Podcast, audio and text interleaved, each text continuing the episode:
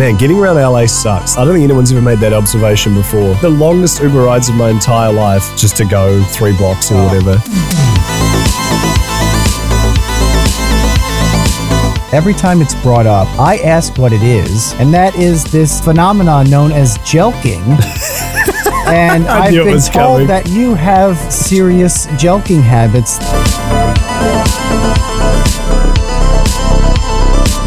When you finally put together your Andrew Tate style course on Yeah. how to become a man, how to become successful, what are you going to call it? It's going to be called uh, F- University, so it'll be short for F- you.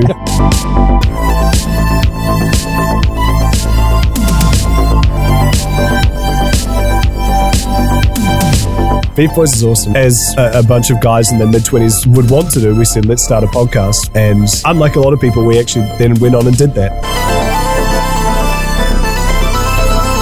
When it comes to creating things, it's Yeah. really helpful to like have some sort of goal. You see these channels, especially newer YouTubers, they just do everything. They, they, they try everything. And I feel like YouTube, they never say don't do that. And I feel like they maybe should.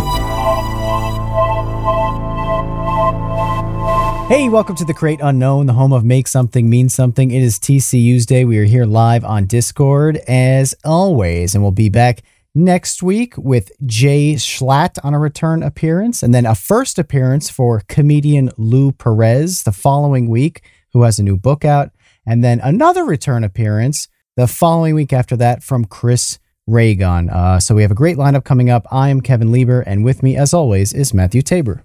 Yeah, and I'm excited for everybody to hear Lou because I think he's going to be new to most of the people who listen, and he is he is truly like in the top three of funniest people I have ever met in my life. Uh, so I, I'm really excited for him to to come on and talk about his book and just generally be Lou.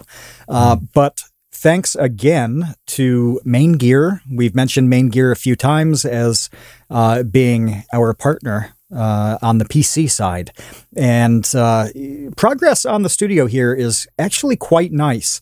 Um, I, I do need to do baseboard trim, which uh, which requires a little bit of shop setup in in the garage. But uh, this is forcing me to fix my house.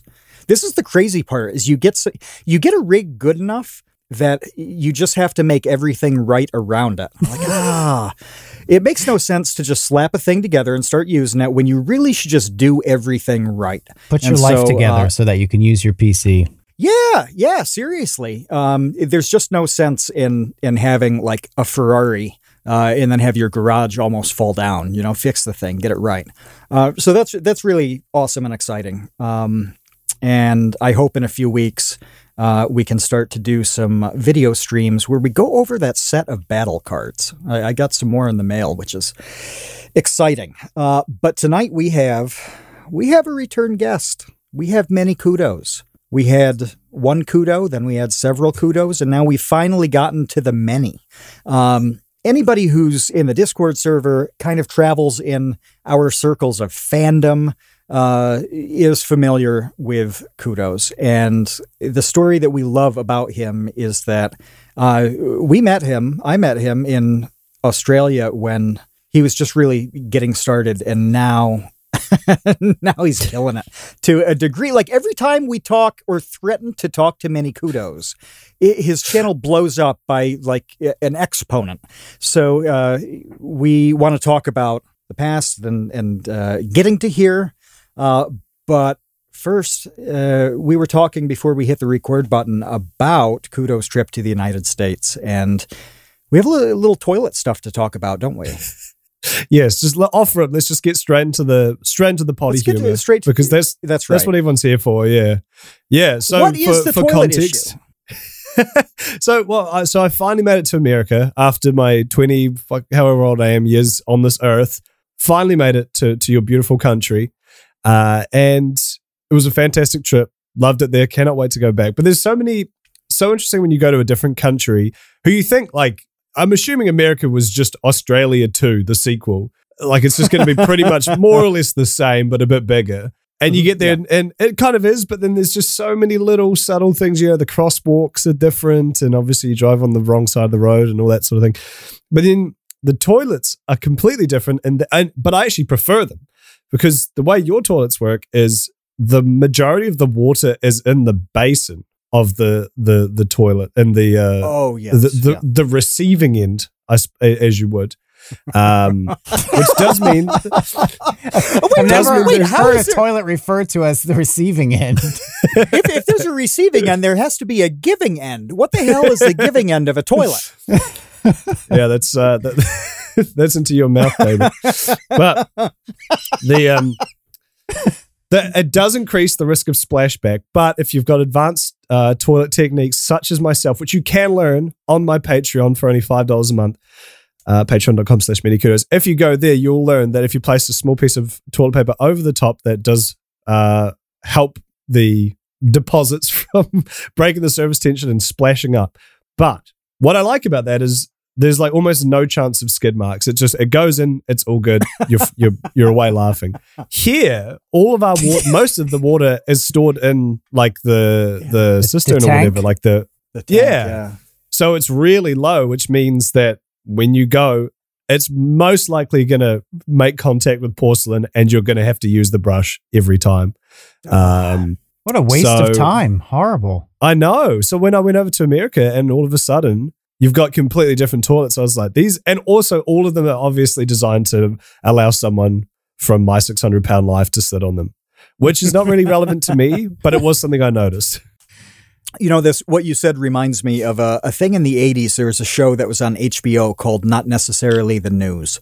And they had a, a recurring kind of bit on there. Um, a guy named Rich Hall did it. And the the term was a, a list of words called sniglets.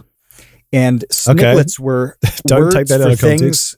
context. No, no, no. Eh, Don't don't Ben, don't edit this in in such a way that I have no career.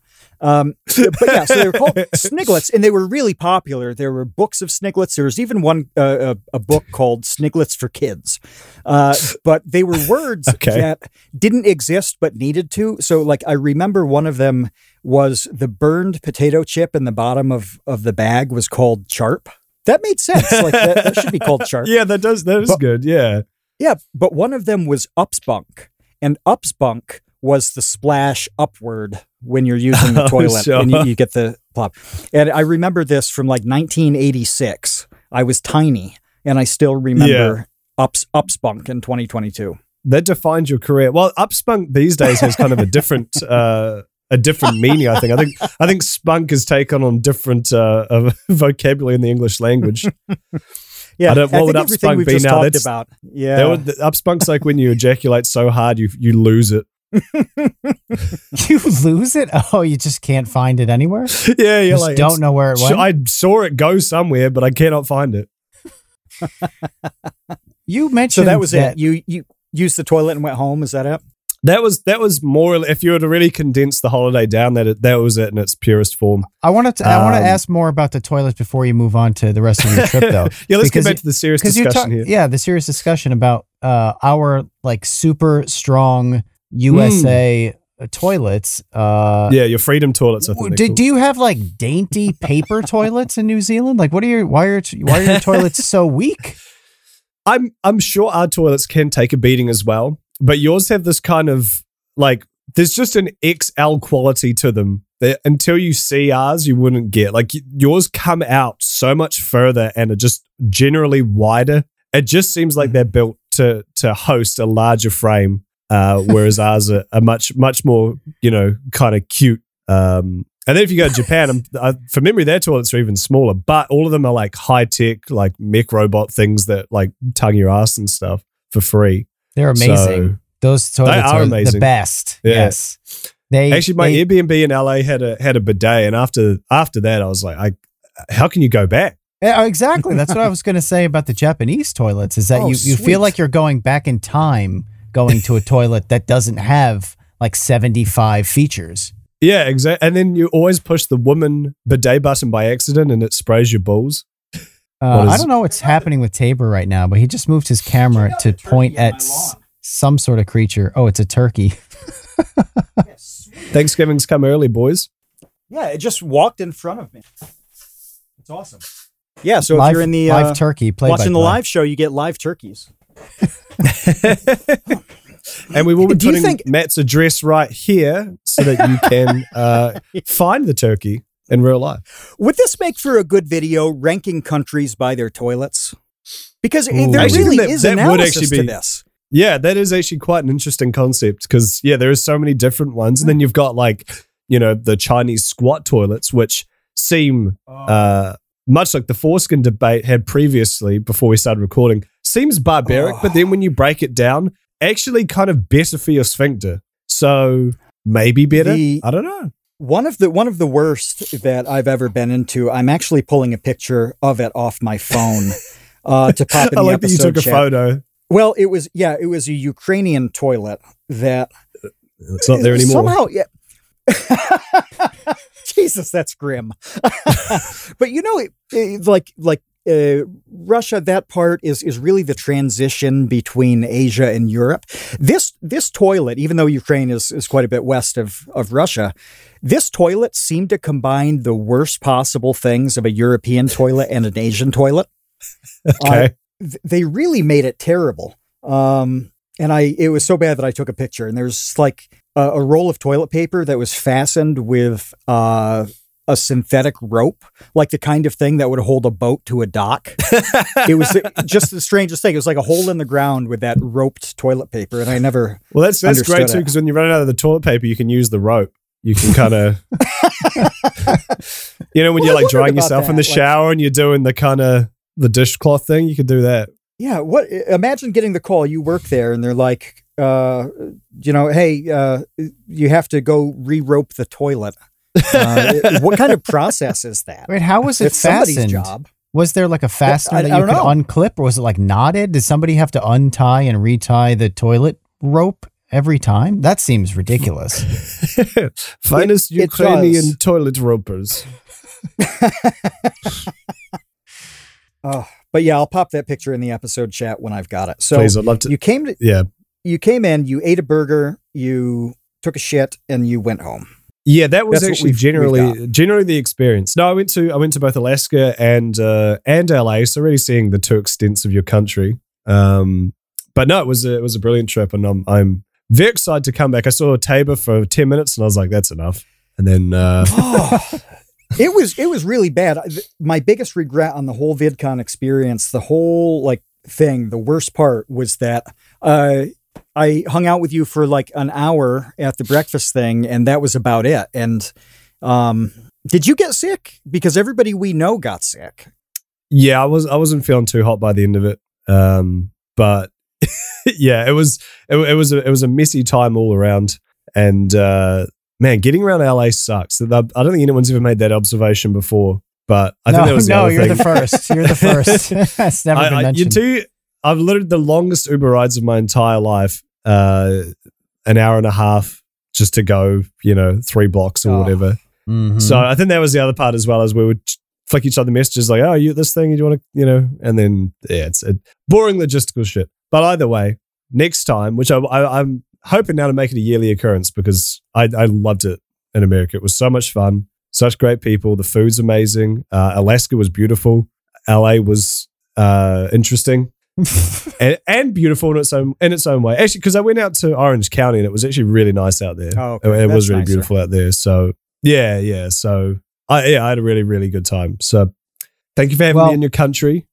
Look, more importantly, in the episode chat right now, and I'll describe this for our listeners. Matt just posted an image, a photograph that he took of this toilet, and he forgot the most interesting part of the Oh, story, the sign, the which sign. is the which is no, not the sign. What? So uh, even when I bring up that you missed something glaringly obvious, you you you gloss over it. The fact that the nylon rope toilet paper is is wrapped around a broken skateboard drilled Oh, drilled you know, I didn't wall. even notice that. I didn't It's even notice hanging that. Oh, from a, a broken half of a. It's like the trucks, like the trucks of the wheels Oh my god! Of half of a skateboard. That is the most punk rock. Like that looks like something that you would see in a bar in like Austin. Yeah, I did. I did three years, and and I didn't ever notice that. And I've sent this picture to a few people, so I've had an opportunity to look. But yeah, I didn't notice it when I was there, and I didn't notice it until you pointed it out. I didn't even know. I thought you meant the sign I posted with it, which says E equals WC squared. I thought that was really witty. You know, instead of the normal WC sign throughout Europe. Uh, this was a funny way to do it, and so I took a picture of that to show, you know, the nerds. And yeah, never never saw the skateboard. Gosh. Uh, and How- you, since uh, kudos is reconnecting real quick, I heard that you leaked a story about me in the bathroom in India on another podcast. Is that true? What? I don't think so. I don't even remember the story. I did that. On the the Real Weird Sickos podcast? I I don't think that I told. See, my memory is too bad to actually retell any of your stories. All I remember is that you have like a book's worth of like going to the bathroom at inopportune times in strange places stories. I think I probably had mentioned that. Yeah. No, that's that's true. And I mean it's just like it's just uh Hope you're enjoying all this. Whoever's editing this. it just Just behind happens. the you know, scenes, if you go to a place that's unfamiliar, you're going to miss out. Uh, you're going to miss out on some obvious cues when it comes to bathrooms and and the like, and and not understand certain things that uh, you know it, it- it's totally normal and accepted there.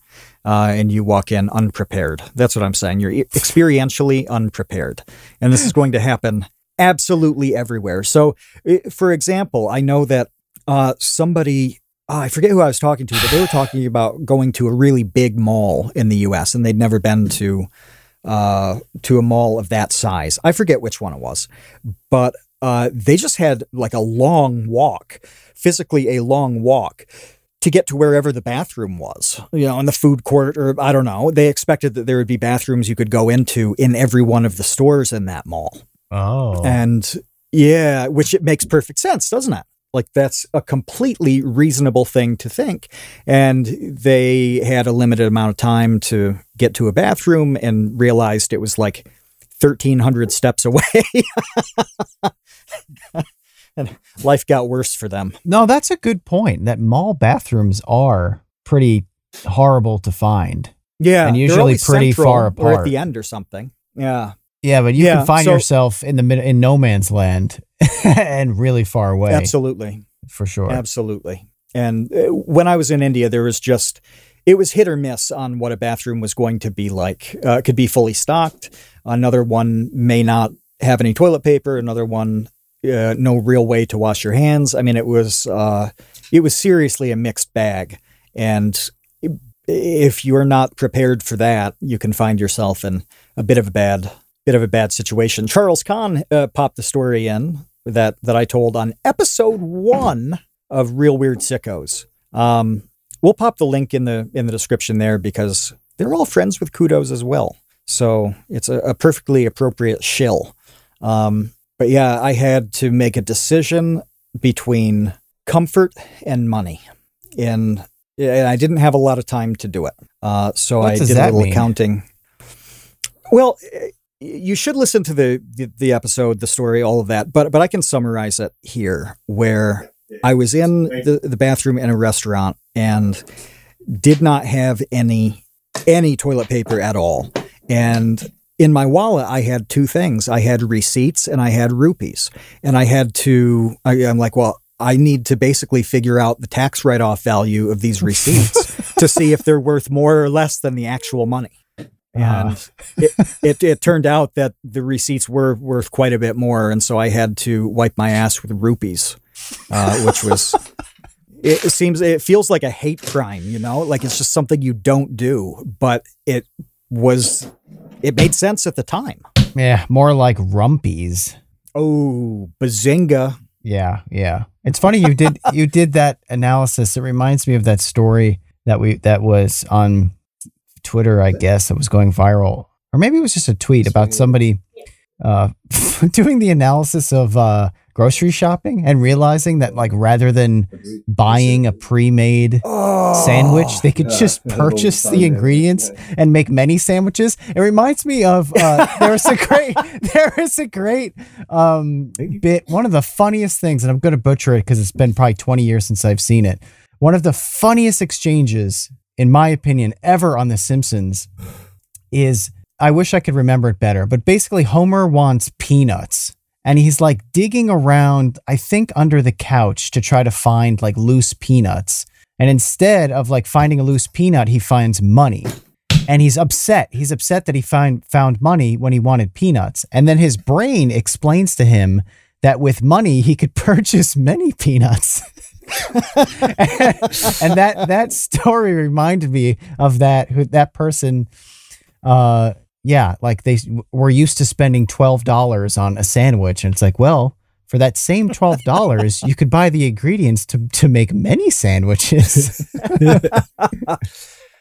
hey, so uh, really, really sorry about that, guys. Uh, Murphy's Law, of course, we've had no internet troubles for weeks. And then as soon as I'm on uh, uh, the Create Unknown podcast of all podcasts, uh, not only does it die, it like I reset my router and it didn't come back, which usually fixes it. And I was like, okay, cool. Uh, so we uh, we could do an episode by mail, like pen pals. I, we could do an entire episode. That. Yeah, that did go through my head for a second, mm. but mm-hmm. but yeah, apologies about that. Uh, should be all good for now. Well, I will blame Matt's toilet picture because that was what did it. I clicked on it and immediately just yeah, it was a virus. it, clog- it, clogged up the pipes of my internet, much like uh, Matt clogged up the pipes of Ukraine's it, finest it, toilets. It upspunked your internet.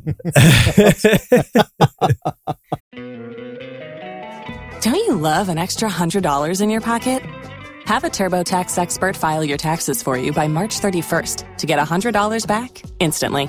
Because no matter what moves you made last year, TurboTax makes them count. That means getting $100 back and 100% accurate taxes only from Intuit TurboTax. Must file by 331. Credit only applicable to federal filing fees with TurboTax full service. Offer can be modified or terminated at any time. Uh, I want to. I want to ask. Let's get into some serious questions here. I want to ask you about those ones. Uh, weren't uh, uh, even more serious than than uh, toilets. Okay, and that's thank you. that's that's deadly animals because I don't quite understand. You know, Australia has this is notorious for being this weird continent that has uh, you know, evolved all sorts of mm. ho- horrible, murderous creatures that live nowhere else. Now, why does why how did New Zealand escape that fate? Uh, New Zealand, conversely, seems to just be this land of sheep, which are like the, the, the cuddliest things imaginable. Mm. Uh, how did the, how did that work out, like biologically? I do think we brought the sheep. I don't think they were there by default, but so just nothing was there but rolling hills. It makes no sense yeah, rolling hills, uh, the native peoples, uh, flightless bird. We did have the biggest bird to ever exist, which would have kind of been terrifying. The Haast eagle. Wow. Uh, probably the closest thing to the eagles from Lord of the Rings. I think it was how do you, could how pick do you a person spell up. that? H A A S T. Uh, Haast. Okay, Haast eagle so they, I think the Maori uh, hunted them to extinction because they're pretty much just giant chickens uh, and would probably taste delicious. But they were, wow. I think they are the largest bird to ever exist uh, that that we've found evidence of. So we had that going for pounds. us for a wee while. Oh, that's Wait, how, big. How big were they? Thirty-three. And if you think about a turkey, like the biggest turkeys that are deliberately made massive for uh, for slaughter, uh, they're you know they're like I don't know, 15, 18 pounds, something like that. If this one estimated weight is 33 pounds, that's like 50% larger than the very largest genetically engineered turkey that you can find in a store. So we had that. We got the key. We just had wacky birds in general. We had the moa, which I think the Maori also hunt to, hunted to extinction because uh, they were also probably delicious. So we had a lot of delicious birds, and that's about it. Uh, Delicious not, birds that you ate to extinction. yeah, pretty but, much. But but meanwhile, Australia has like just murderous thing after murderous thing that apparently they haven't been able to make extinct. Well, what's interesting about that is yes, absolutely. You know, it is here. I live in Melbourne, which is very. It's besides Tasmania, probably one of the colder parts of Australia. It's the, the climate's quite similar to New Zealand. So the the bush out here, or just nature in general, is very it's very green. It's you know it, it doesn't feel like you kind of imagine Australia as this big red desert, and most of it is obviously. But Melbourne's kind of one of the f- few parts that aren't. Uh, and if it weren't for the gum trees, when you're doing like a bushwalk here or a forest walk, you fully could be convinced that you're in New Zealand. It, it feels very similar. They've got ferns, you know, uh, everything. The interesting thing about the animals is, and I, I, you know, it seems to be a very American thing to to be absolutely deathly terrified of coming to Australia because of these. In all my years here, which is not many, about three or four, I've yet to see a snake, a spider, or anything that really could kill me. Now, I do live in the city, so if I was out in the country, I absolutely would have seen a lot. But I remember I went on a uh, uh, it was a friend's thirtieth recently, and we went out to the bush. We rented like a big Airbnb and just had a, a you know a getaway out there for the weekend. And I was talking to the guys on my podcast about it, and they were saying, "Oh, you know, be careful out there. I don't want you to don't you get killed."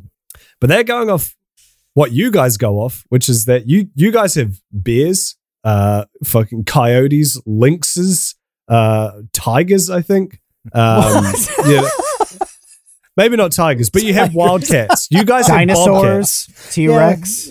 Yeah, but you you guys have actual thing like a spider or a snake. It's just a little fucking stupid. You just slap it. You just you know you can throw a rock at it and it'll just die. You guys have like beasts. You know you you things that actually like that. I would. I'm more scared of going out into the country in America for those for those reasons because yeah, if I see a, a, a giant huntsman spider on the wall, I'm just not going to go near it, or I'll just throw shoes at it until it's dead. But if I go outside and there's like a bear rooting through my trash, or wolves, whatever other red dead ass animals you guys have floating around, what am I supposed to do?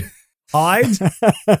I have a New Zealand question because eh, you know there's this phenomenon in nature called Foster's rule that when there are animals on an island, they tend to get much much bigger. Like Mm. in I think terms the of idea behind the Haast eagle and stuff. Yeah. yeah. Yeah. So my question is is there any part of you since you're from an island, is there any part of you that has developed gigantism uh, in in line with Foster's rule? Well, the problem with that is uh, everyone I know does, but I am unfortunately part English, uh, and that was that. The only part of that uh, has has gone straight to uh, to my genitalia. Now you'd think America, uh, sorry, England is also an island, um, but yeah, it turns out that's that's the one exception to the rule. Um, very very small genitalia in England, so I I, I inherited that. Um, I do have very juicy glutes. That's pretty much all I've got. Is that why So- their comedy is so good in the in in England? That's why they're so funny to make up for that. Yeah. Is that how that works? Yeah, yeah, It's like a- exactly. yeah, well, like because if you've got a small thing? willy, yeah, exactly. If you've got a small willy, of course you're going to like have to compensate somewhere. To come up with the, the greatest comedy in the world. yeah, yeah. Um, well, since we're on this topic, Tabor mentioned this to me before that I had to ask you this. Because Somebody actually said to him that he has to ask you this. It has to do with Okay. uh, Yeah. something that's been mentioned on this podcast a few times. And every time it's brought up, I ask what it is because I don't know what it is. Everybody just kind of laughs at me for not knowing what it is and like tells me to Google it. I never Okay. end up Googling it because I always forget. I forget what the word is. So I I, just know never, what. I, I, never look know it up. this is. However, Tabor was so kind to screenshot like a an explanation, like a WikiHow explanation or something of what this thing is, and sent it to me. And that is this uh, phenomenon known as jelqing. And I've been told coming. that that you have serious jelqing habits that we were asked to ask you to elaborate on for this podcast. Absolutely. So, well, that, going back to the America trip, jelqing was definitely one of the the themes of the trip away.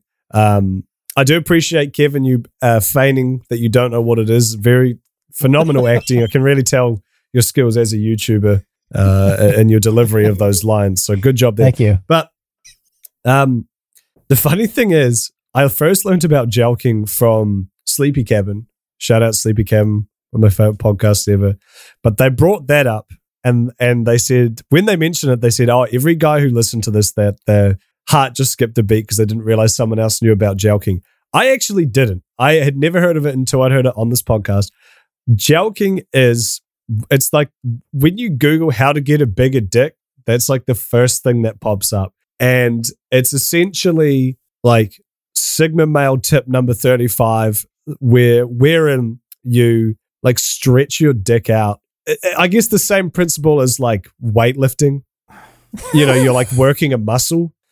But it's so it's Okay. very similar to like masturbation, except uh, you're you're not doing it for pleasure. You're kind of just trying to like stretch out the fibers of the muscles and you know make them stronger. Again, like going to the gym. Um, but it, apparently it doesn't work because why the fuck would it work? Just just be happy with your small penis. but in America, that was the constant joke we kept talking about because it's just such a a the name is funny. Jelqing is such a weird word, like J E L Q. What a that's not English. That sounds like one of your fucking N word um, things you were saying before, Tabor. Apparently, this comes from Persian. I just looked this up, and the original Oh. term uh, is uh, Jalq Zadan, and uh, Jalq means means the the standard part of the act, but the Zadan part means uh, to strike, hit, or throb. So it's really a forceful way of going about this. It's like a Uh, blacksmith. and- like Yes, tempering steel. Yes. It kind of is, yeah. So you're like a flesh smith. So how did that become uh, a staple of your VidCon experience? Because it, we want to Well- we want to take this testimony and pass it on to uh, Hank and John Green, Viacom, Susan, anybody who has a vested interest in in the industry. That's right. Well, so it started off when I was up in so me and all the guys from my podcast, Beef Boys, we all went up to Alaska, had a fantastic week up there, and as you do, we end up getting drunk every night and just being being nuisances. And um, our friend Andrew, who was so gracious to host us, uh, went to bed early one night because he was tired. So naturally, you know, you're at your friend's house. He's given you unrestricted access to the, the YouTube channel that's logged into his PlayStation. So immediately we went, we just started searching like, what's the most fuck shit you've always wanted to search on YouTube but don't want to have it in your search history? One of the things we looked up was jelqing because we were like, that's funny. and turns out when you search that kind of thing, you get these very weird medical videos because I don't know if you've ever noticed, but the only nudity you're allowed on YouTube is for like medical purposes. And it's still age restricted, but they they allow it on there. And it's really clinical. I didn't even gross. know that. Yeah. Well, I remember at one time Huh. I think we did this another time. We searched like sex or something on YouTube and we found this really creepy playlist from some Indian guy. And it was nothing but like, it was clearly his like masturbation playlist, but it was just nothing but like, here's how to do uh, an exam, like uh, uh, as for a gynecologist, here's how to like ex- examine a vagina kind of thing. and so it was just this like 50 year old woman just sitting there with her legs spread as some like woman with gloves is like pulling a fucking spread in the flaps and shit. It was like, no one could get off to that unless you were like, incredibly desperate. But this dude had, had a playlist of like 20 of those. Um, so that was what it was. It was these like these medical videos of like, and the thumbnails are just full on, just chode, like just some dude's dick. And again, every time, how is this on YouTube? So naturally, we added all of them to Andrew's watch later, all of his playlists, liked all of them to add them to his algorithm, and then we watched a couple of them, and, and it's just yeah, it was it was very very funny. So that was what happened in in uh, Alaska. And then when I arrived in LA, I was staying with Ghost Gum, Dante, VS Technicals, uh, and Billy the Fridge. Uh, that was that was a fun ass little Airbnb we had there, but we um yeah, inevitably the same thing ended up happening there. I think we just started bringing it up, and it just became a recurring gag throughout the whole thing. Where we just ask people like, "Oh, hey, how's the jelqing going?" or or we'd do impressions of YouTubers as though they were doing a video on jelqing. You know, like if, oh, uh, if that's a great idea. Yeah, so that that was that was a very Wait, can you uh, can you give us one? Give us an impersonation. like, like who? who? Who would you who impersonate? Hey, Vsauce, Michael here. Did you know that the glands in your penis can be? it was that sort of thing. So Systematically abused. yeah, so we we really we really uh, much like the glands of a penis, we really stretch that one out to to its fullest fullest extent, and uh, and now and now that is what's led us here to the Create Unknown, uh, where I've unfortunately brought nothing but uh, discussions about toilets and genitalia. So very Mhm. on par for the course, I suppose. But that is uh, that is joking. So again, Kevin, you obviously already knew what it was going into it, but now everyone else does too. I think it's been brought up like seven times, and every single time I'm like, "What is that?" And everyone's like, "Ha ha, look it up." See, I wouldn't do it's that like- to Do we you, remember Kevin. who I'll, the I'll, first- I'll tell you. Do we know who was first? Probably Justin Whang brought it up. I'm sure Uh, at some point. Yeah, I That's bet- definitely I a bet. Whang. Yeah, it, Yeah, no, uh, that's Pe- Pebbles, I think, has brought it up in the past at some point. well, I'd like to think Trip because Daddy so did as well. did you introduce Pebbles to gooning from me? Was that oh, did that connection Oh, happen? Because he, I know he's talked about gooning a bunch since he came on your podcast, like the first or second time. And I know I got Tabor into gooning, and I think you brought it up on that podcast. Well, let's be let's be clear here. Let, let's not get the language confused by getting me into gooning. There- we, we've only recorded for like half an hour, and we have seven to ten career-killing uh, snippets that can come out of this. Uh, yeah, Yeah, but yeah, that came up when uh, when we did a stream, right? yeah. We were. um I think that might have been the the Yandere Dev stream we did. That was a really fun one. That was Um, really fun. Yeah. Yeah, but Goon Caves is a is a I, I step in there every now and then. It's um it's gotten a lot more boring, as all subreddits do when they start getting more popular. But that that one used to have some gold in it. Uh, I, I was saying I talked about this on a on beef the other day actually, but my personal favorite is this one dude who who's bragging about his portable goon setup, and it was just it was like. Have you seen those pictures that guys have where they like lay out all the things they have in their pockets and they've usually got like a nice like watch and like a flash knife, you know, and like a cell Oh, phone I- or EDC. Yeah, everyday Yes, yeah, carry. that's it. Yeah. Yep, yep. Yep. He did that, but with his goon setup. So he's like a backpack and then like three hard drives and then like lotion. And like it's it's like if if an earthquake hits and he has to run and you have like the the you know the bag by the door with the essentials. It was like that. The go and, and that always makes me laugh just thinking about this dude's just got a a, a, a personal porn set up ready to roll. wait, wait, wait, wait, wait, wait, wait. So, does this person use this uh, outside of his house, or this is like a backup plan in case something goes wrong and he has to like flee because the zombie apocalypse has hit, and he think possibly grabs both. his goon bi- backpack? Yeah, I imagine I imagine it fills both of those purposes. I feel like he probably does whip it out when he's out and about. Uh, but he's also Because that was going to be you know- my next question. Is like, where is he going on the road to do this? Never, I mean, yeah, never there must be some porn addiction. of You know, he, engagement. This he, this could literally just be he's at work and he goes to the bathroom and pulls this out. You know, the, the, it's- uh, people get desperate. yeah. Like, Why is I Gary wonder- taking his backpack to the bathroom every day? for, for four hours. I can see coming up with some kind of lie that's totally plausible. Like you could tell people, like, "Oh, I'm, you know, I'm diabetic and I have to do insulin injections now and again." Nobody would ever question you with that. Yeah. But at a certain point, there there'd be this one day where uh, the person in the next cubicle over would be like. Hey, is it normal to inject insulin 13 times in one workday? And where's- and- something would go wrong with that? And where's all this upspunk coming from? he, he, he, like he's in a rush and he accidentally kicks the bag over and everything just spills out. Just goes try- everywhere. just, like, quickly trying to gather up all of the like lotions and stuff it back into his bag. It feels Oh, like a man. break, like an early Breaking Bad scene. Imagine Breaking Bad if Walter White was just a gooner instead, like he, he instead of selling uh, meth, he's just selling goon kits to people. It'll be a much shorter show. Just one episode, I think. We should make that. Let's, you guys probably can get to Bryan Cranston. Pretty, pretty much just get it after the pilot. Uh, I don't know what you've been sipping, but you've got it all wrong. It's time to commit to the leaf.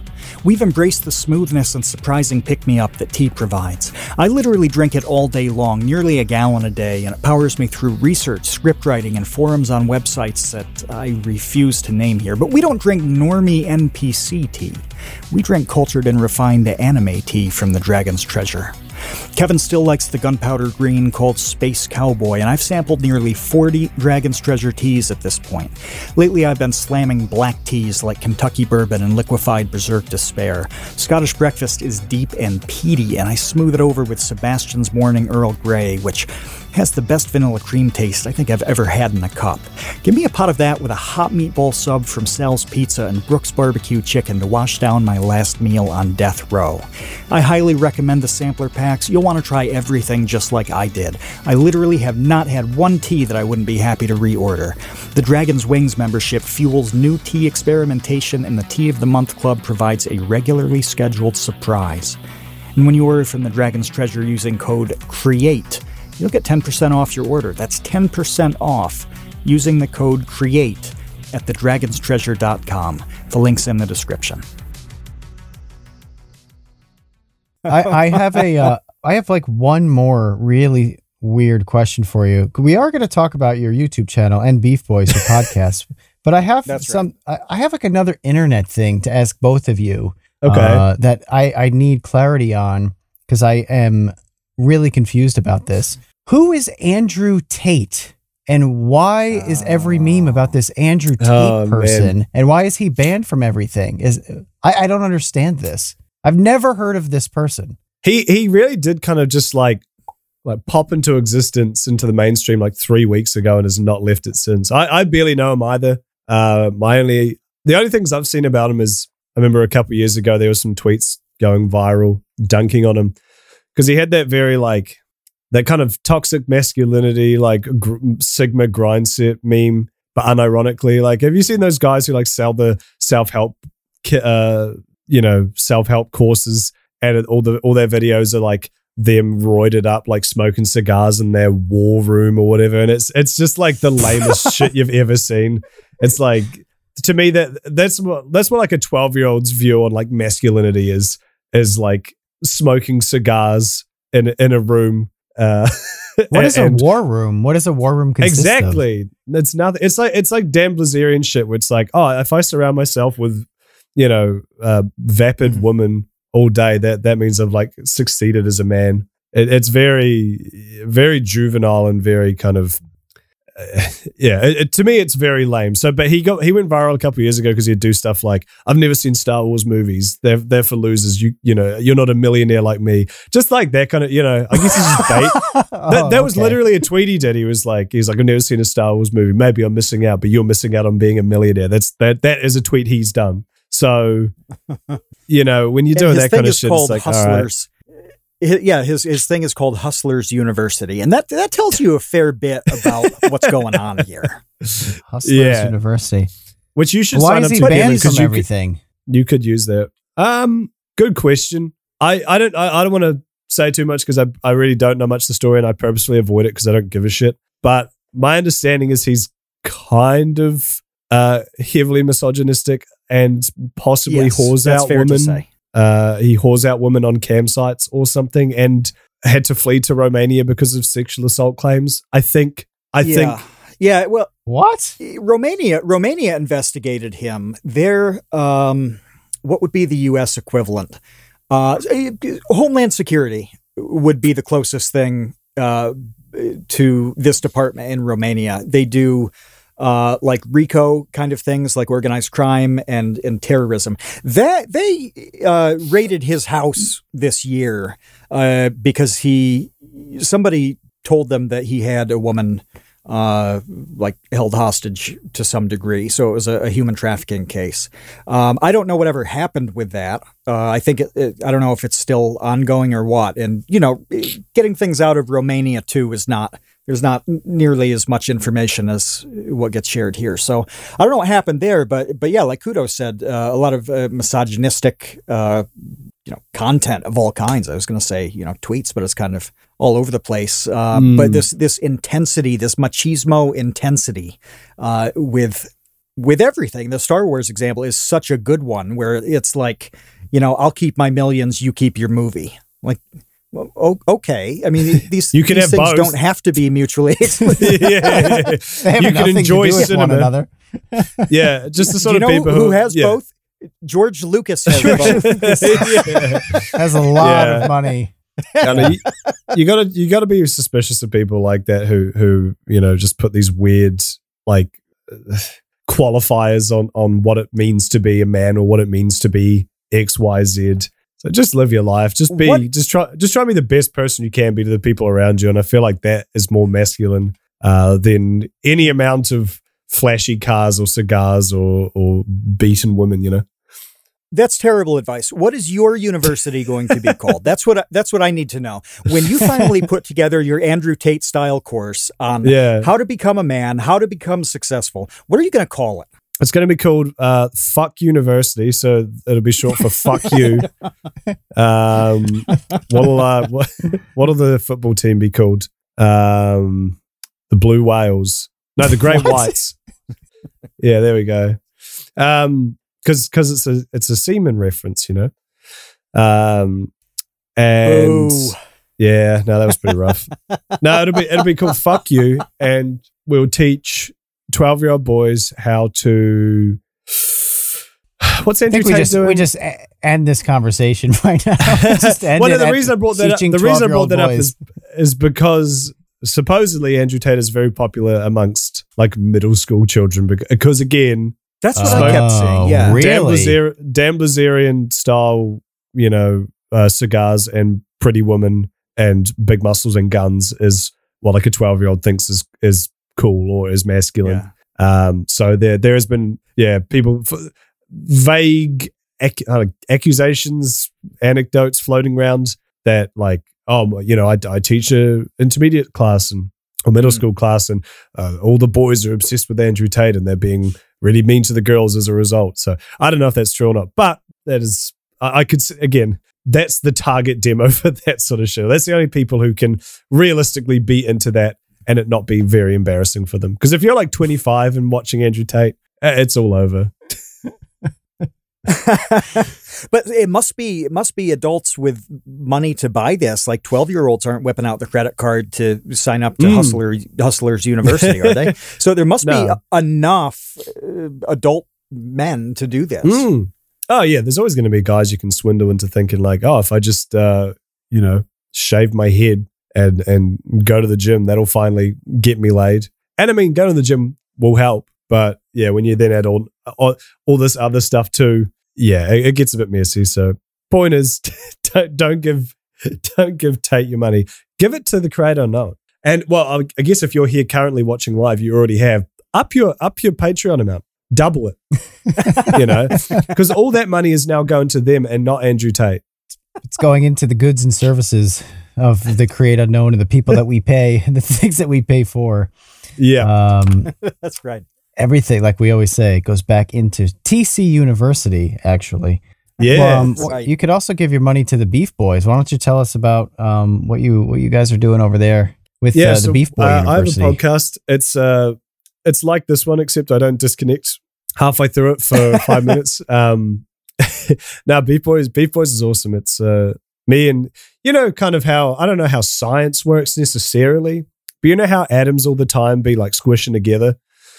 I think that's like a It's a a- vague- like, description. It's, I think Yeah. that's an underst- a vague understanding of how matter works, but we kind of that just happened to us. We're just you know four big guys who just clumped together through just our, our similar our mutual interests and and love of content. And uh, you know there was one one epic night where we were all uh, had a couple drinks and we're just chilling on Discord, and just the funniest stories I've ever heard in my life came out. And as you know, a, a bunch of guys in their mid twenties would want to do, we said, let's start a podcast.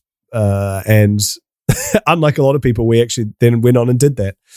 And it's been a, it's been such a fun experience. Everyone's so creatively driven and really pushes. I think the the the the medium. I mean, yeah, you know, it's at the end of the day, it's a bunch of us slapping our soundboards and being being stupid. But there's a lot of like love and attention that goes into it, and it's just yeah, it's a it's a really very very enjoyable experience uh, and and one of the highlights of my week. So yeah, I've been uh, very, blessed to get to do that with those guys. And then you know we flew over to Alaska a couple months ago because of it. So yeah, that to me that's a, a very net positive. And that was the first time all the beef had been together at once, right? Yes, yeah. Before that, the Miller Bros had uh, met up once uh, last year, Um, but nah, before that, it was uh, we were you know scattered across the sands of time, and and, and you know shout out coronavirus um, because I don't think we would have really connected in the same way if we hadn't. Because I was stuck in literally the world's longest lockdown. I don't know. I think China might have overtaken us now, but at the time, Melbourne had the longest, or Victoria had the longest lockdown in the entire world. So I was stuck inside. I couldn't see my friends in real life uh, ever. So I, in, in a way, was forced to talk to people online, but you know, through that, which is something I've never really done uh, ever. I, I always, I always say I have a, a digital autism. I'm not very good at like interacting and making friends online uh, for whatever reason. Great in real life. I love you know talking to people, making friends, but something about online I've just never quite never quite clicked until maybe recently. Uh, but through that, I, I managed to meet these guys, and we were just talking every day because I was just at my computer every day, and uh, yeah, it just it just worked out great. So we'll see we'll see so where things go. The dream would be you know get a big studio together, hang out all the time, make tons of cool content, but for now, we're just we're just chilling. We're just having I, fun with it. We want to help you make something and mean something. And we say that phrase all the time because when you're making something and you know it means something, even if it's just to you, that's when you feel pretty good about what you're creating. The support for the Create Unknown in recent weeks has been incredible. Animators, artists, musicians, YouTubers, aspiring filmmakers, comedians, it is crazy how talented everybody in this community is. Consider joining the Create Unknown Patreon. Every dollar that comes through goes straight into the podcast and its community. That means more highlights videos. It means a big Minecraft project that's on the way. And eventually, we'd like to manufacture custom piss bottles so you never have to leave your battle station. And being a patron unlocks participation in all all of our live recordings. You've seen the roster of guests we've had. Having access to their minds is a unique opportunity. You can go to patreon.com slash thecreateunknown or click the link that's in the description. Every little bit helps, and your support means absolutely everything to us. Patreon.com slash thecreateunknown, links in the description. We appreciate you, Space Cowboys. I have a question about about the way you do the Beef Boys. So uh, yes. I don't know how many episodes you've got now. It's got to be around 50, right? Yeah, I think it's we're getting close to like 60 or 70. Yeah. Okay. Okay. So it's a lot. And, and I, I feel like you started about two years ago. Is that fair? Yes, it was. Yep. About, okay. Uh, actually, start, no, started last year. Yep. Okay. All right. So you've done a lot of episodes. You've got four people in uh, very different time zones. What what you guys have done with Beef Boys violates like every rule that I would say to somebody starting a project. and eh, that's like with the production quality. If somebody if anybody listening hasn't seen Beef Boys, if you like kudos, if you like Doplex, uh, and you like that sleepy cabinish vibe, mm, uh, that was what it's we an amazing for. Yeah, it, it's very similar in terms of the listening experience. You feel like you're hanging out with these guys. It's really, really good. But the production quality is is nasty. It's crazy. It's really really good. It's it's that like uh, coffee CoffeeZilla ish set, but you've got uh, the four guys superimposed on it. It looks seamless.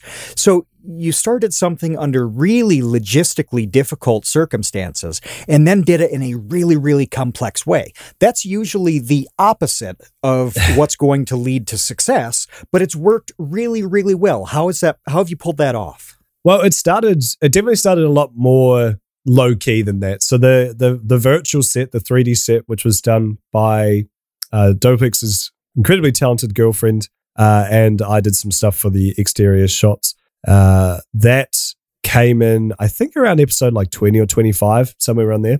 Up until yep. then, we literally just did what we're doing now on Discord, where we had you know four different windows, and we were just plonked in there because we really when we started we wanted to just keep it really lightweight. We didn't want to bog it down with tons of prep work or tons of anything. We just wanted to just hang out and and shoot the shit, uh, much like Sleepy Cabin. So it started out like that, and we kind of you know as as we go on and we realized just how much we enjoy doing this, we were like, well, let's let's kick this up a notch. And I, and I believe uh, Sabrina Doplex's girlfriend sort of surprised us with this this uh, set, this almost fan art kind of piece, and we were like, this is brilliant. So let's use this. We all had green screens. Um, as you can see behind me currently, I have a green screen. And we're all f- used to using it in our content. So we were like, well, let's let's just let's just let's just Philip DeFranco. Let's just jump right into it. Let's make it happen. uh, we are also supported by Andrew's incredibly talented girlfriend Courtney, who edits for us, um, who is kind of a, an a, uh, ambient presence on the presence on the show. Who we constantly yell at her to throw in edits and cut things. Um, so she's kind of got like a, an omnipresent factor to it too. So we're just we're very lucky to be just surrounded by uh, super talented, passionate people um, who are all willing to to put their all onto something that you know probably doesn't need it, but we're all happy to do it. Do all of the Beef Boys just siphon talent and leech off their significant others, or is that is that just Yes. a coincidence? No, no, yeah, no. Emily, Emily, I also siphon off her. She um she did our logo uh and it's just general moral support. Um yeah, no, I was so it. disappointed. I was so disappointed that she didn't come with you on on this trip because she truly is like you. The two of you together is so interesting because I can't think of another couple I've known where both people are like ten out of ten funny. There's always the funnier one, you know, and sometimes they work together really well where one like sets up the other, plays off the other, and there's Yeah. a cool dynamic. But but no, it's a, you're like a double-barreled shotgun of funny, and it works, and you're not competing either. That's the best part is it's not like one-upsmanship. It's just like two insanely funny people. So when you said that she she couldn't make it on this trip, it's like ah, why, do I even bother going? yeah, well, that's why we didn't meet up a second time, I think. But uh, hopefully next year, hopefully next year she will be coming. So yeah, no, she's, she's excited good. to see you again, and maybe you should come back over to Melbourne. Have you ever considered that one, wise guy? Is it allowed now? Is it I, it I think so. Yeah, free I and mean, clear? I, got back at the. It's um, yeah. No, I- as far as I know, things are pretty chill. Yeah, you should be fine. I did see flights the other day, and they were like eight hundred dollars. So that's not terrible. Yeah, I don't Uh, because but I know, no, like, Ben um, says that he's known people who's who's gone to, who have gone to Australia, so that works. Yeah, well, a lot of people are coming in October for PAX. Um, I believe. Yeah, there's a, Oh, right. a few people in our sphere who are going. So yeah, I think I absolutely think you can, and you too, Kevin. You should come over as well. I'll show you all the spiders and all the snakes you've ever wanted to see. If I'm going in a plane for that long, I'm going back to Japan. That's it. no, that's fair. That- yeah, Well, they're no, that's not that that's high on far my list apart. too. You yeah, can but I'm not both going to in the do same both. loop. Ah, Why not? I guess Why so. sort. I mean, they are pretty far apart. Have you been to New Zealand? It's before? like nine hours. Or No, no. that's like uh, Japan, but if there was nothing. What? What does that even mean? what kind of description is that? no, if you like nature, it's very lovely. You- it- you know, Japan's got all the cool, flashy like cities and things to do. Um, New Zealand's just a, a beautiful, relaxing place. So yeah, it's definitely somewhere you'd want to go to. But if you're coming to Australia, you'd go there as well. You know, or vice versa. hmm Well, yeah. New Zealand is Lord of the Rings. It's Middle Earth. Exactly. Yep. It's uh, It's where I- uh, ima- imagine Friedensreich a- Hundertwasser retired. imagine a country that's defined by a movie that came out 20 years ago. That's that's what we're working with still. Hey, that's something.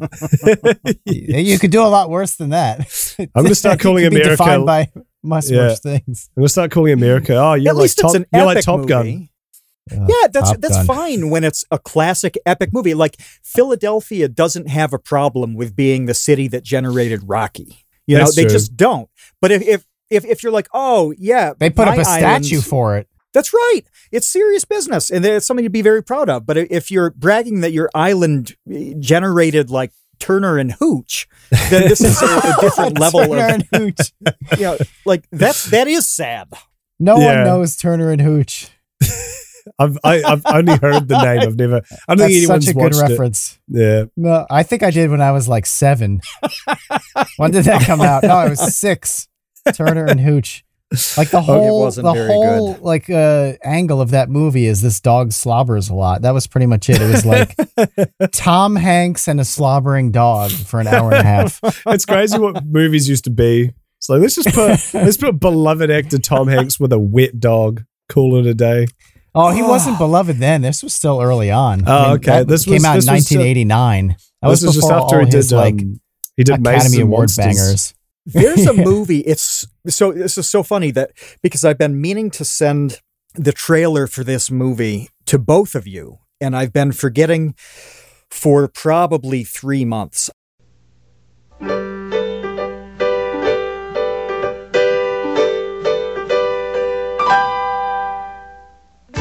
Michael's a normal boy in an abnormal position. He had a little accident. You had yourself some sort of extraordinary fright. Michael, where's your hair? I'm bald. The proper medical term is harum scarum. What a loony. Now, he's got one hairy problem. And he's about to find a solution You can't just come into our house, can you? Ghosts can go anywhere. in the least likely place you'd think Here's old Charlie's recipe. a jar of peanut butter. Don't use too much of it or watch out. But the peanut butter solution is just the beginning It's growing so fast. of an even bigger problem. Mr. Jingles, it's moving. Human hair grows only half an inch a month. No more. That's a head of hair. Well done, son. I don't think it's natural, Dad. It's the peanut butter solution. This is a classroom, not a barber shop. A toast to this new hair. Long may it grow. But if it doesn't stop growing, what will happen to Michael? It's a hair raising, heartwarming comedy adventure for your whole family. See the peanut butter solution. What's amusing? Man, movies Songs performed suck. by Celine Dion. Songs performed by Celine oh Dion. Did you notice that? I never noticed that before. Songs performed by Celine Dion. So before Titanic, she was singing the Peanut Butter Solution. Oh It's- man. That sounds like an alternate stunned. universe Hitler.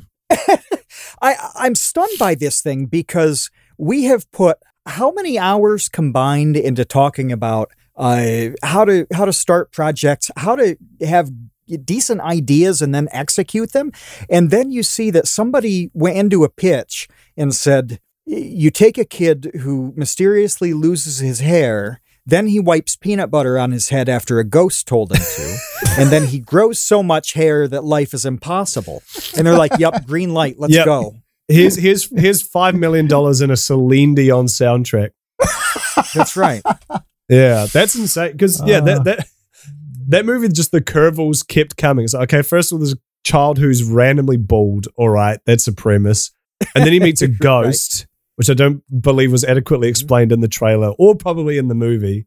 And then they slather peanut butter on his head, and that grows Which was hair. gray. That Yeah, peanut butter like- was gray. Yeah, like It- like it brown peanut butter. Sorry, well, peanut Horrible looking. Yeah, like like black Peanut black butter should peanut be butter. brown. This was like gray. Yeah, this- it this is looked like like, tar. It looked like covering a chia pet. it was like slurry. Yeah. And then he Yeah. grows incredibly long here, and then hijinks ensue. What an awful idea for a movie. But you know what? ensue. I do respect the fact that they made it because, you know, I've seen so much, there's been so much discussion lately about how risk averse companies are, production companies or, or Hollywood in general.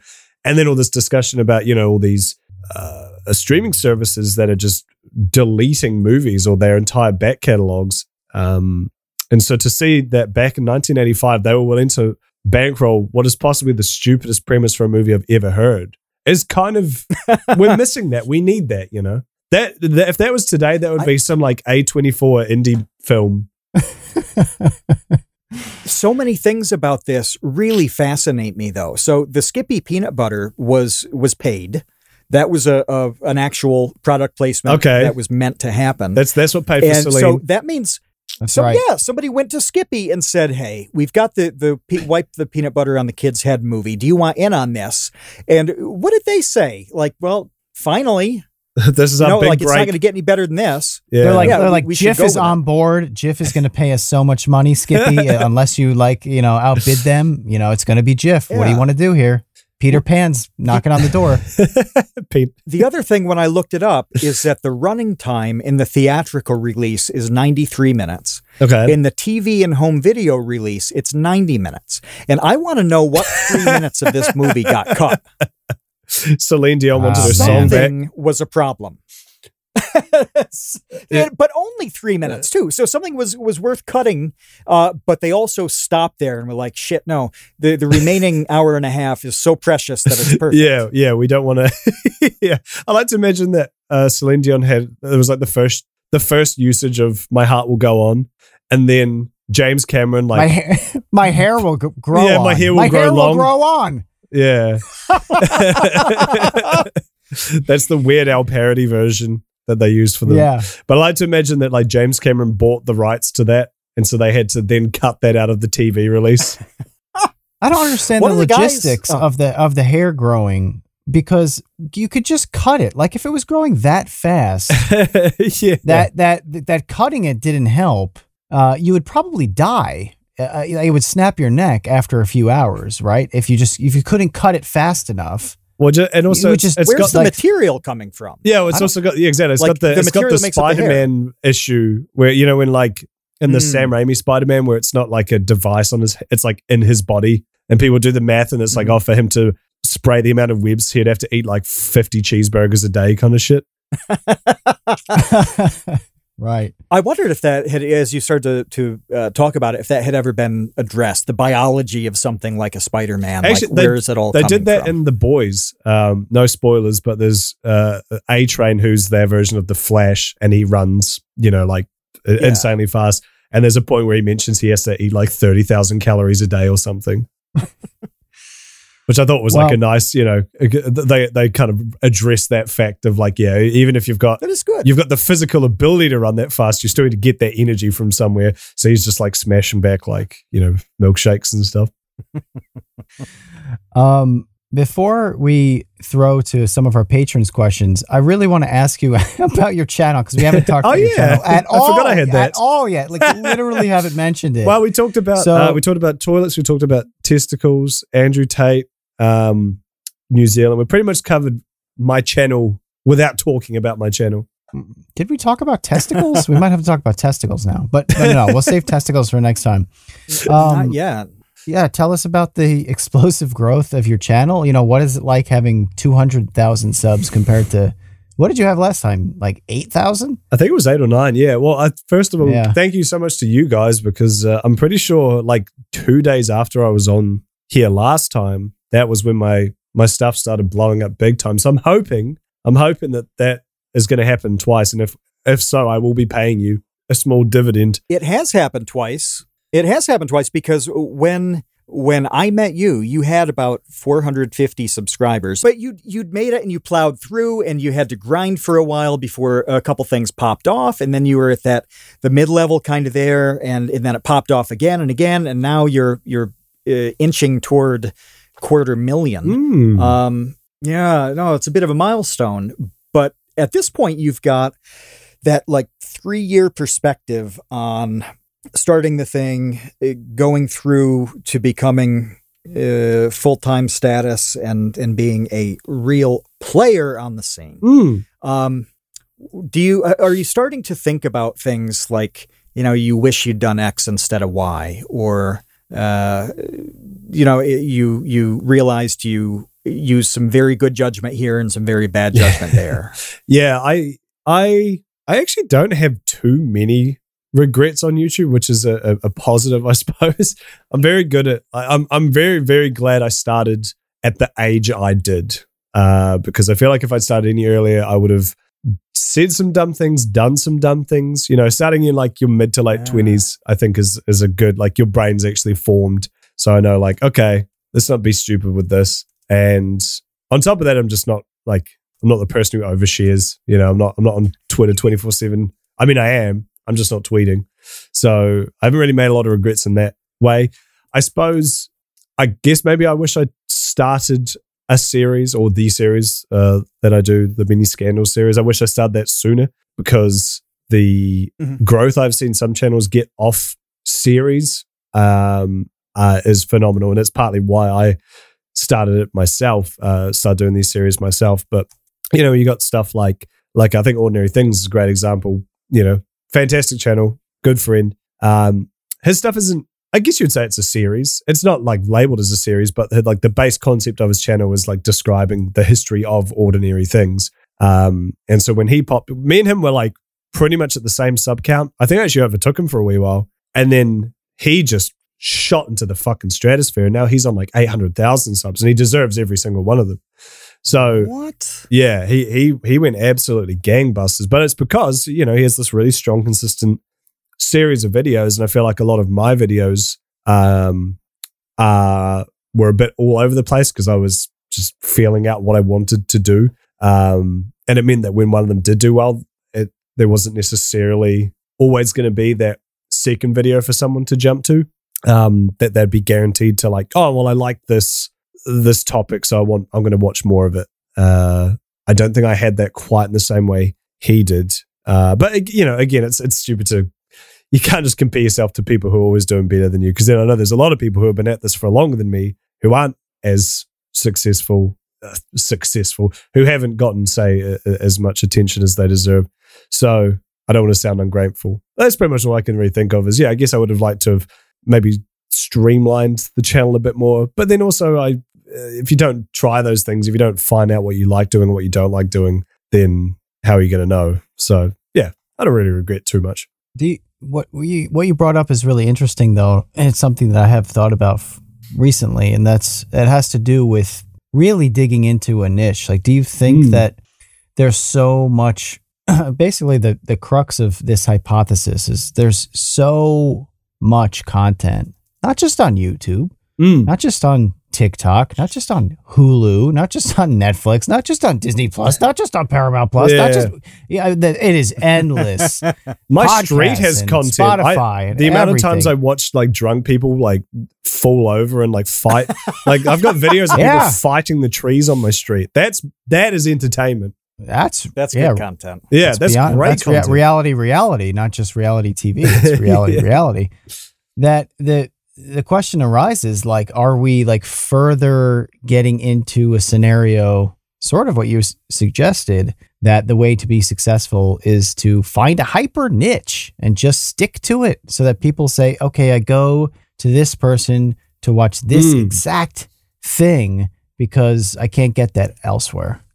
Yeah, I, I definitely think that is the way. It, no, this doesn't, doesn't even necessarily have to be a niche in terms of like I'm only going to make content about this one video game or something. Like it can just be a format, a broader format. But if you sell that format in an entertaining way, um, I think that is that is what I want personally because I don't want to be shoehorned into like I can only make content about this this one game or this one specific thing. I I I- find hobbies really interesting. So just covering covering all hobbies, I think is is what I'm quite enjoying doing right now. Um, but I suppose early on, a lot of my content was covering all sorts of things that I found interesting, and and I might have said this last time, but the way I looked at it, and still do to a degree, is if I find it interesting, I'm not original. I'm not an original person. There's a lot of people like me who grew up on the internet, uh, uh, consuming the same content I did. Um, so if I make content for me, I'm essentially making it for everyone like me. And obviously, there was a lot of people like me because you know I got a bit of an audience, but it also meant that like my my content jumped from like oh we're covering mobile games and now we're covering uh, Belle Delphine and now we're covering you know this and that and it's all under the umbrella of like internet culture, but it maybe was a bit too vague. Uh, the, the- There was no real through line outside of that. Um, so I think having that consistency in terms of just like we're going to cover interesting stories around this uh, this kind of topic. I think that that's been very useful for me, not only in terms of like audience, like helping the audience find something they can latch onto, but just for like knowing what to create. Because you know there'd be times a couple years ago when I'd finish a video and be like, "Shit, what do I do now?" Whereas now it's like it's the, I've got a solid base of like, okay, I know if I don't have a, a specific story lined up, I've at least got like say hobbies I can look into for specific stories. Like, oh, I'm going to do a video around this hobby, and that's my starting point. That's my that's my rock where I'm now going to look up stories about that and, and and see where that takes me. Yeah, no, it's so interesting that you bring that up because I think a lot of times people, when they think of the creative process, they think of the opposite of restriction. Mm. When you, it's so much, it's it's way more helpful to ha- to set guidelines, to have certain Ah, restrictions, absolutely, uh, absolutely, and then yeah. create within those boundaries than it is to not have those and just be like, oh, I'm just gonna do like whatever feels good. It's like Yeah, that doesn't yeah. work because what feels good? Yeah, Like, exactly. No, You know what yeah. feels good? Yeah. Like eating a cheeseburger and sitting on the couch. That feels pretty good. When it comes to creating things, it's Yeah. really helpful to like have some sort of goal and like path to follow. I mean, even eating a cheeseburger on the couch, like your goal is to consume food and be comfortable. So that's the starting point of feeling, you know, those are two things you wanted to do. It's sort of, yeah, it's uh, having those restrictions absolutely is where the best content comes from because all of a sudden your brain isn't trying to consider everything, it's trying to consider three things. It's like when you go to a restaurant and they've got a hundred things on the menu and the menu's like 10 pages and you're like, there's no Oh. way any of this is going to be good because how can you fo- how can you put that That's- much care into that many items versus if you go to a, a restaurant that's got four things on the menu you're like this all four of these are going to be phenomenal and they usually are This is exactly the point that I was going to make. I was waiting for you to stop talking so I could bring up restaurant menus.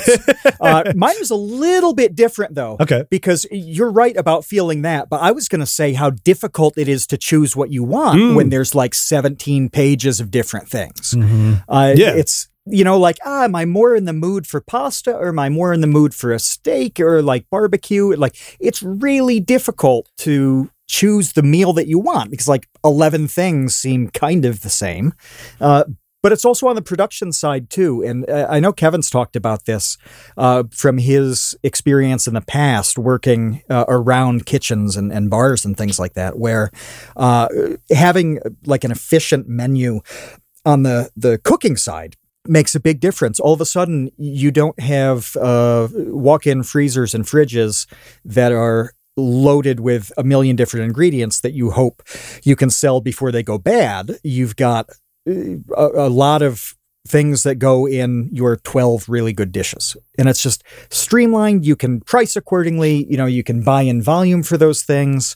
Um, eh, Kevin, didn't you talk about the, the place that did chicken wings really well or tater tots or whatever? Yeah, yeah, that's the place that I worked. It was like we do Yeah. chicken wings. We have twelve sau- sauces that we make from scratch. They're all awesome, but that's all we do. And you can get tater tots or or, or, nothing. You know, there- I'm gonna I'm gonna like Vsauce this a little bit. This is called the this has a name. It's called the paradox of choice. oh And there is a really simple experiment that I think Michael might have done in one of the episodes of Mindfield. If not, it was another show that I watched where uh, you go to a boardwalk and you have samples of jelly beans. And if you have four flavors of jelly beans and you ask people, uh, you know, choose one, they choose one, and then you ask them on a scale of like one to 10, how happy are they with their decision? So, you know, there's there's cherry, blueberry, watermelon, and apple or whatever. And so I I go up, I see those four choices, and I think, oh, cherry is definitely the obviously one that yeah. I want. cherry's the best Uh, so I take my cherry, I eat it. They ask me how how would you rate your satisfaction? I say 10. Banger, love cherry. You do the same exact experiment with 64 different jelly bean flavors Yeah. and no one is happy with their choice. Never. Yeah. It doesn't matter. You you you you go there. I show up and out of those 64, I pick cherry again, but I'm looking at buttered popcorn being like, man, I could have had buttered popcorn. I actually really like buttered popcorn jelly beans. Maybe I should have. So now my satisfaction level is like, uh, it plummets. I'm like a Mm. five out of 10 instead of a 10 out of 10. And that's uh, an actual study that's really easy to do that uh, illustrates the paradox of choice. Oh, exactly. Yeah. I mean, I, I, I think the whole the restaurant menu metaphor works for all. Uh, it is a perfect analogy for creating content because yeah, on one hand you've got the people behind the scenes if they have a limited menu they've got like a, a- a set like okay, I'm going to work within these parameters. Here's the series I'm making. Here's the food I'm making. I know I can. I know I just need to work within that. And now, what can we what can we do with this? You know, what what can we really we can really hone in and, and polish it and make these good. And then on the other side, you've got the the the patrons, you've got the viewers who have this very neat, tidy menu of well, here's instead of like oh, here's I'm doing a video about this thing, and now here's an hour long podcast on my channel, and then here's a five minute update about my channel, and then here's a here's like a two a 50 second short I filmed, and you can you just kind of you know you see these channels, especially newer YouTubers, they just do everything. They they they try everything, and I feel like YouTube kind of not encourages it, but they almost they never say don't do that. And I feel like they maybe should. they should probably tell you to to hone in a little bit more. I mean, when you start out, you you definitely have that freedom a lot more.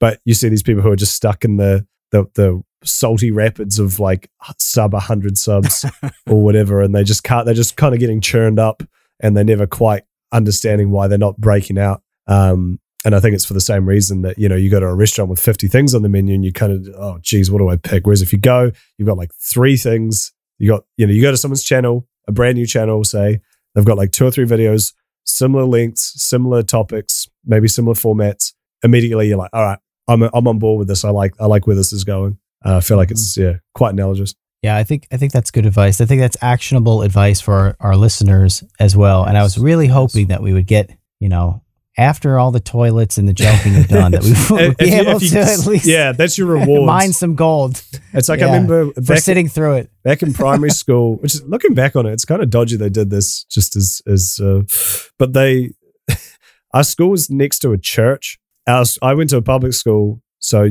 I guess you weren't allowed to do religion, religious studies at the school. But they did this thing at lunchtime called, I think it was called Adventure Time, which is like like 10 years before the TV show was out. It was not an adventure at all, but you literally, we went to this church, like they'd come to class and be like, oh, hey, Adventure Time's on today. Go meet at the church. And you'd either like, you'd usually play a game, you know, like some kind of you, physical sport thing. And then they'd teach, they'd like teach you some Jesus shit. But the, literally the only reason you win is because at the end of it, they'd give everyone a piece of candy. And what kind of what kind of candy? Just like just like cheap, you know, like uh, in New Zealand we called them fifty oh, cent no. mixtures. You know, just like a bag of like the from the pick and mix kind of shit. It was just yeah, it was it wasn't yeah. like a good candy. It was just like whatever. But you're a child and you want candy, and like what were you going to do in your lunchtime anyway? So you may as well do that. Um, I forgot the point I was trying to make with Adventure Time.